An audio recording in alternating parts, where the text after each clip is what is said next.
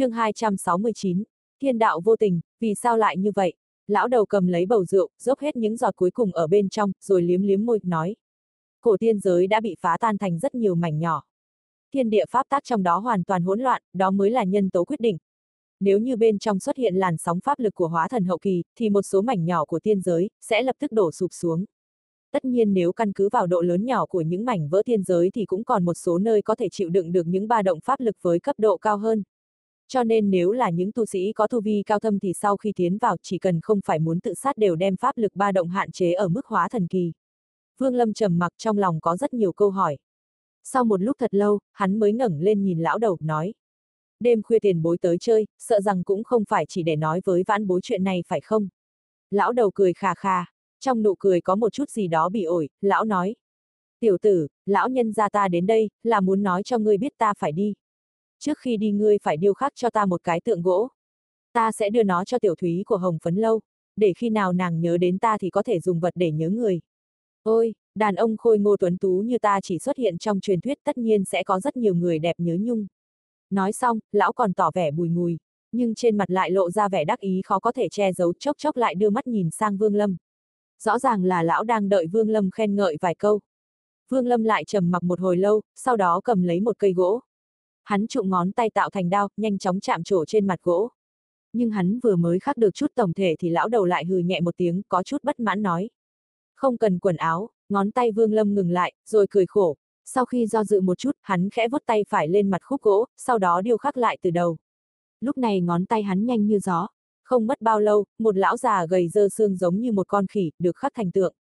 Trên bức tượng gỗ ngoại trừ ý cảnh cuồng bạo, tàn sát bừa bãi không được thể hiện ra còn lại căn bản so với lão già hoàn toàn giống, có cảm giác sống động như thật. Thậm chí ngay cả những nếp nhăn trên mặt cũng chẳng có gì khác biệt. Lão đầu lập tức chộp lấy cầm trong tay nhìn cả nửa ngày, đầu lông mày ngày càng nhíu lại. Cuối cùng trừng mắt nói, đây là ý gì chứ? Không giống, chẳng giống một chút nào. Chẳng lẽ trong mắt ngươi thì lão già ta có hình dạng này sao? Ngươi khắc không phải là ta, mà là một con khỉ. Ngươi biết con khỉ không? Nói xong, lão đầu ném bức tượng gỗ sang một bên, rồi lại nhìn chằm chằm vào Vương Lâm, nói rõ ràng từng chữ. Không giống, lúc này trong mắt lão già không phải lộ ra vẻ đùa giỡn, mà lại nghiêm túc. Trong đó thậm chí còn hiện lên chút điên cuồng. Vương Lâm lập tức phát hiện ra điểm dị thường. Linh lực ở trong trời đất vào lúc này dường như đang biến hóa theo một quy luật nào đó. Trong lòng cảm giác được một tia nguy hiểm đột nhiên xuất hiện. Đối với tu vi của lão đầu, mấy chục năm gần đây trong lòng Vương Lâm vẫn có suy đoán. Nhưng lúc này hắn lại nâng cao đánh giá của mình với tu vi của lão. Hắn nhìn lão đầu rồi cầm lấy một khúc gỗ, lần này tay phải hắn vung lên như gió với tốc độ gấp đôi lúc nãy. Cuối cùng thì một bức tượng khắc một người anh tuấn tiêu sái, phong lưu phóng khoáng đã xong. Đặc biệt là đôi mắt lấp lánh có thần, nói là tuyệt thế Mỹ Nam cũng không có gì quá đáng. Chẳng qua thì hình tượng của lão đầu lại khác rất xa. Chỉ cần không phải kẻ mù cũng có thể từ mặt này nhìn ra được tượng gỗ và lão đầu tuyệt đối không phải là một người. Bức tượng vừa mới khắc xong, lại bị lão đầu chụp lấy. Lão nhìn chằm chằm vào bức tượng, hai mắt tỏa sáng, cười ha ha nói. Không sai, đây mới chính là ta. Tốt, rất giống, tiểu tử, ngươi khắc rất tuyệt, cái pháp bảo mũ rơm kia ta để lai like cho ngươi dùng một thời gian là được rồi. Lão đầu thích chí nhìn tượng gỗ, sau khi nhét vào ngực nhìn Vương Lâm một cách tán thưởng nói. Sau này cứ khắc như vậy là được nhất định phải là thật nhé. Đúng không, pho tượng của ngươi tuy vẫn còn vài chỗ thua kém đối với hình tượng của lão nhân ra bây giờ, nhưng chênh lệch cũng không lớn, hoàn toàn có thể bỏ qua được. Hơn nữa bức tượng này khá giống ta hồi còn trẻ. Lão đầu nói xong thì đứng thẳng người lên, vừa muốn rời đi, đột nhiên quay đầu lại nói. Còn 99 cái tượng gỗ, để đến khi ngươi hóa thần. Nhưng cũng đừng quên dù ngươi có chạy đi đâu, lão nhân gia ta cũng có thể tìm được. Nhìn theo lão đầu tính tình cổ quái đi khỏi, Vương Lâm cầm lấy bức tượng lão đầu được khắc đầu tiên, nhìn thoáng qua rồi mỉm cười. Sau đó, hắn thuận tay đặt nó lên trên tủ. Chuyện thiên môn, vào lúc này Vương Lâm cũng không muốn tham dự. Nếu chưa đạt đến hóa thần cũng không có hy vọng để đi một chuyến. Nói tới bây giờ vẫn còn quá sớm. Về cuộc chiến của Liên minh tứ phái và tu sĩ thuyết vực, Vương Lâm suy nghĩ một lúc rồi quyết định không tham dự.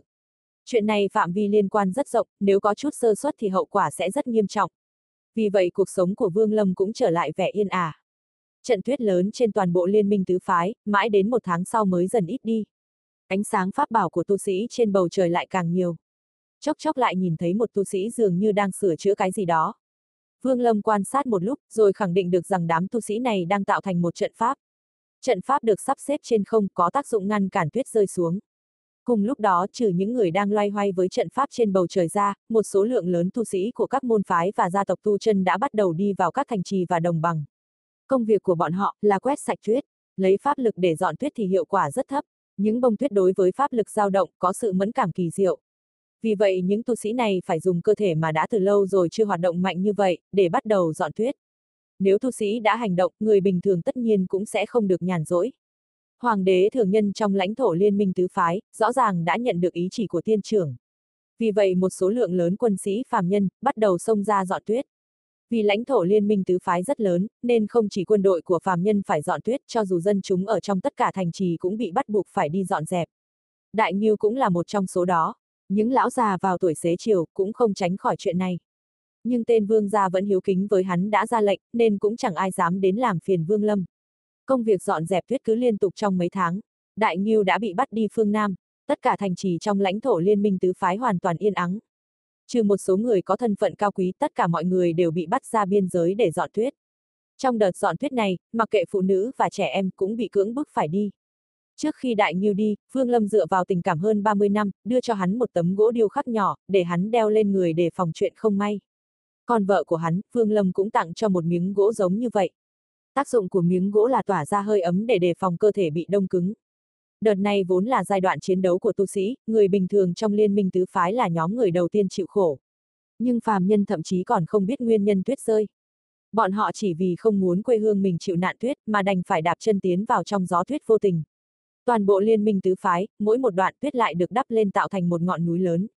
Tất cả tuyết đều bị xếp đống trên những ngọn núi đó. Sau đó, nó lại được một số tu sĩ sử dụng thần thông động tay vào, khiến cho độ cao lại dần tăng. Tất cả hoa màu trong ruộng đồng đều bị tuyết bao phủ nên chẳng thể thu hoạch lấy một hạt. Mỗi ngày đều có rất nhiều phàm nhân bị chết cóng. Mỗi ngày đều có một số ngôi nhà bị tuyết đè sập. Đây là một tai họa. Một buổi sáng Vương Lâm đi ra ngoài cửa hàng, nhìn thấy tuyết ở trên mặt đất mặc dù được dọn sạch nhưng bông tuyết vẫn còn rơi trên đường.